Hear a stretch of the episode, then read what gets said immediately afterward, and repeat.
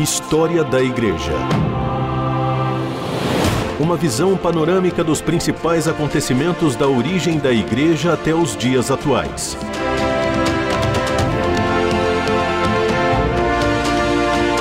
A apresentação do pastor e historiador Marcelo Santos.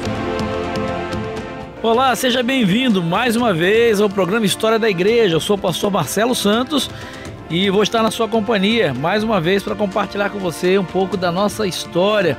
Quero mandar um grande abraço aos nossos ouvintes, um grande abraço a toda a família da Igreja Batista da Graça, IBG, ali em Hermelino Matarazzo, uma comunidade tão querida, povo tão amado, povo tão abençoado. Um grande abraço também à equipe do Ragai, lá em Campinas, do Instituto Ragai amigos queridos que estão ali servindo ao Senhor e servindo ao reino de Deus. Mas vamos à história, vamos à história. E hoje eu quero conversar com você e continuar a falar sobre protestantismo. Esse tem sido o nosso tema, esse tem sido o nosso foco. E nesses próximos encontros eu quero falar com você sobre o protestantismo na Europa, né? O período pós-reforma, o período de consolidação do protestantismo.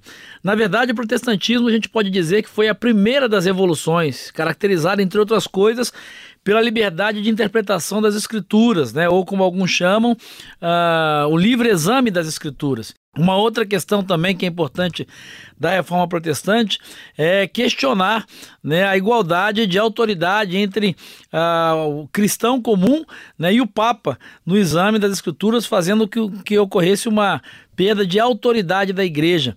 Até então, a cúpula da, da igreja era responsável né, pela definição da doutrina, pela definição daquilo que era verdade, daquilo que não era a verdade.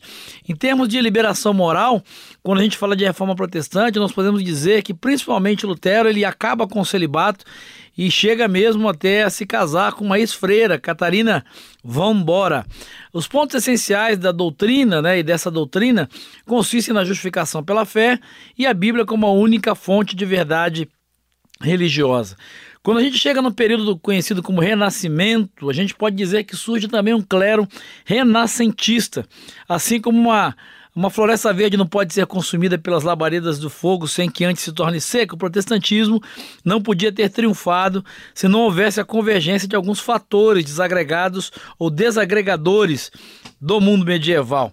Como nós vamos ver mais adiante, foram diversas as causas desse processo que produziu a reforma protestante. Eh, uma delas a gente pode destacar aqui é a existência de um certo número de clérigos que aderiu, se não inteiramente, pelo menos em grande medida, ao movimento renascentista, ao renascimento. O egoísmo, a soberba, a cobiça, que encontravam a sua expressão na acumulação de cargos eclesiásticos e na simonia, que era a venda de cargos públicos o excesso de mordomias que os clérigos tinham, né, e a, a sensualidade, até a imoralidade tinham alcançado uma extensão muito grande dentro do mundo eclesiástico da Igreja Católica Romana. A desmoralização de boa parte do clero era tão grande que em várias ocasiões algumas vozes se ergueram pedindo a liberação do casamento dos sacerdotes. História da Igreja personagens e processos históricos para compreender o presente a partir da experiência do passado. Para observar esse pano de fundo, entender esse pano de fundo ah, do, da consolidação do protestantismo na Europa, era importante relembrar então também as circunstâncias, em não poucos mosteiros, da questão da, dessa moralidade ou ausência da moralidade. Em muitos lugares se violavam os três votos essenciais da vida religiosa: a castidade, a pobreza e a obediência. Né, a expressão bíblica né, de que nós somos o sol da terra tinha se esvanecido em muitos lugares e não há como, como fugir disso. Né? Onde você perde a pureza de costumes, na maior parte dos casos, você não mantém a sua fé intacta, não mantém a sua fé incorrupta. Contudo, a bem da verdade é que muito diferente foi a chamada reforma empreendida por Lutero uh, da contra-reforma do Concílio de Trento, que foi impulsionada por Inácio através dos jesuítas. Lutero como nós já vimos, ele estava profundamente influenciado pelo Renascimento, chegando a defender doutrinas panteístas. A sua ruptura com a igreja não moralizou a religião, muito ao contrário, gerou uma crise maior ainda no que diz respeito ao orgulho e à sensualidade. um, segundo diz um autor, na verdade, um comunismo em armas sob a luz da revelação divina. Em consequência da revolta luterana, na região da Turingia, na Alemanha, surgiu a figura do frade apóstata Thomas Münzer. É, imbuído de um espírito revolucionário dos reformadores, ele levou às últimas consequências no campo político-social os princípios religiosos espalhados pelo protestantismo. Alguém disse que a pregação de Munster ah, logo se transformou numa sangrenta revolução social. Foi assim que eclodiu a chamada Guerra dos Camponeses, que foi narrada por diversos autores, inclusive Frank Brentano vai dizer o seguinte, abre aspas, pregadores reformados, ou que tal se diziam, percorriam cidades e burgos, províncias e aldeias, uma Bíblia na mão, explicando que os livros santos condenavam os dízimos e todos os impostos, e eis que simples leigos, homens do campo, carvoeiros, batedores de granjas, se punham também a pregar o evangelho com comentários à sua maneira, não assegurava Lutero que todo cristão era sacerdote pelo próprio batismo e apto a doutrinar? Por conta disso, de todo esse processo, de todos esses desdobramentos, em 24 de junho de 1524, sob a direção de Hans Müller von Bangelbach, os camponeses apareceram armados até os dentes no pátio do castelo senhorial e eles queriam a completa emancipação, a completa separação de igreja e Estado, a ruptura mesmo desse relacionamento, o acesso aos leigos a leitura das Sagradas Escrituras.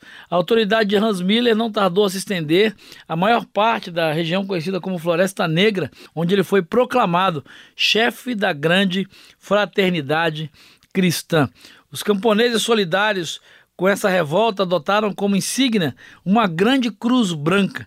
Né? Ela foi a, a, imagem e se tornou o símbolo dessa revolta dos camponeses. Vale a pena você conhecer um pouco mais. Alguns historiadores vão dizer, inclusive, que essa é uma mancha, né? seria aí um senão na biografia do grande líder reformador protestante Martinho Lutero.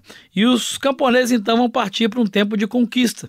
A região da Suábia, Franconia e Odenwaldo foram logo inteiramente conquistadas por esse movimento de revolução. Só na Franconia, em pouco tempo, 295 mosteiros e castelos foram saqueados. Padres e nobres eram degolados ou torturados de uma maneira muito cruel. E essa que era uma reforma para ser teológica e espiritual acaba se tornando em certo momento também ou num certo segmento uma revolução política e uma revolta militar e sangrenta. História da Igreja. Informação, reflexão e a análise dos fatos para uma melhor compreensão do surgimento da Igreja.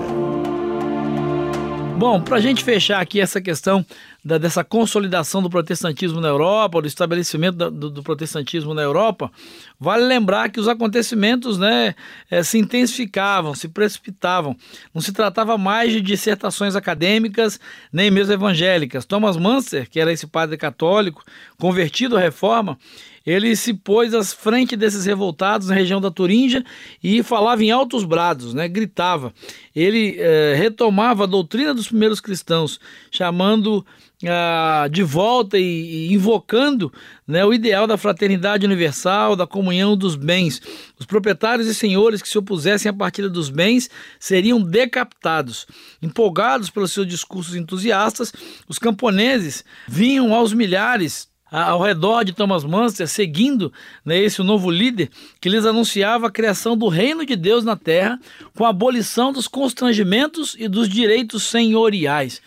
O renascimento está diretamente ligado né, a esse movimento, a esse é, eclodir da reforma protestante. Toda essa explosão da primeira revolução foi sendo paulatinamente preparada pela Renascença e pelo humanismo, que cultuando cada vez mais o homem e a visão né, de desfrutar a vida, começaram a destruir os alicerces da Idade Média. Ao mesmo tempo, o antropocentrismo, ou seja, a ideia de que o homem está no centro de todas as coisas, gerava uma crescente insatisfação com a hierarquia, fomentando ainda mais o igualitarismo e a busca de uma dita liberdade moral. Retirando-se o poder temporal e até espiritual da igreja, os reis, apoiados nos legalistas uh, e no seu uh, saudosismo no mundo pagão, passaram a ser a autoridade máxima em seus respectivos países.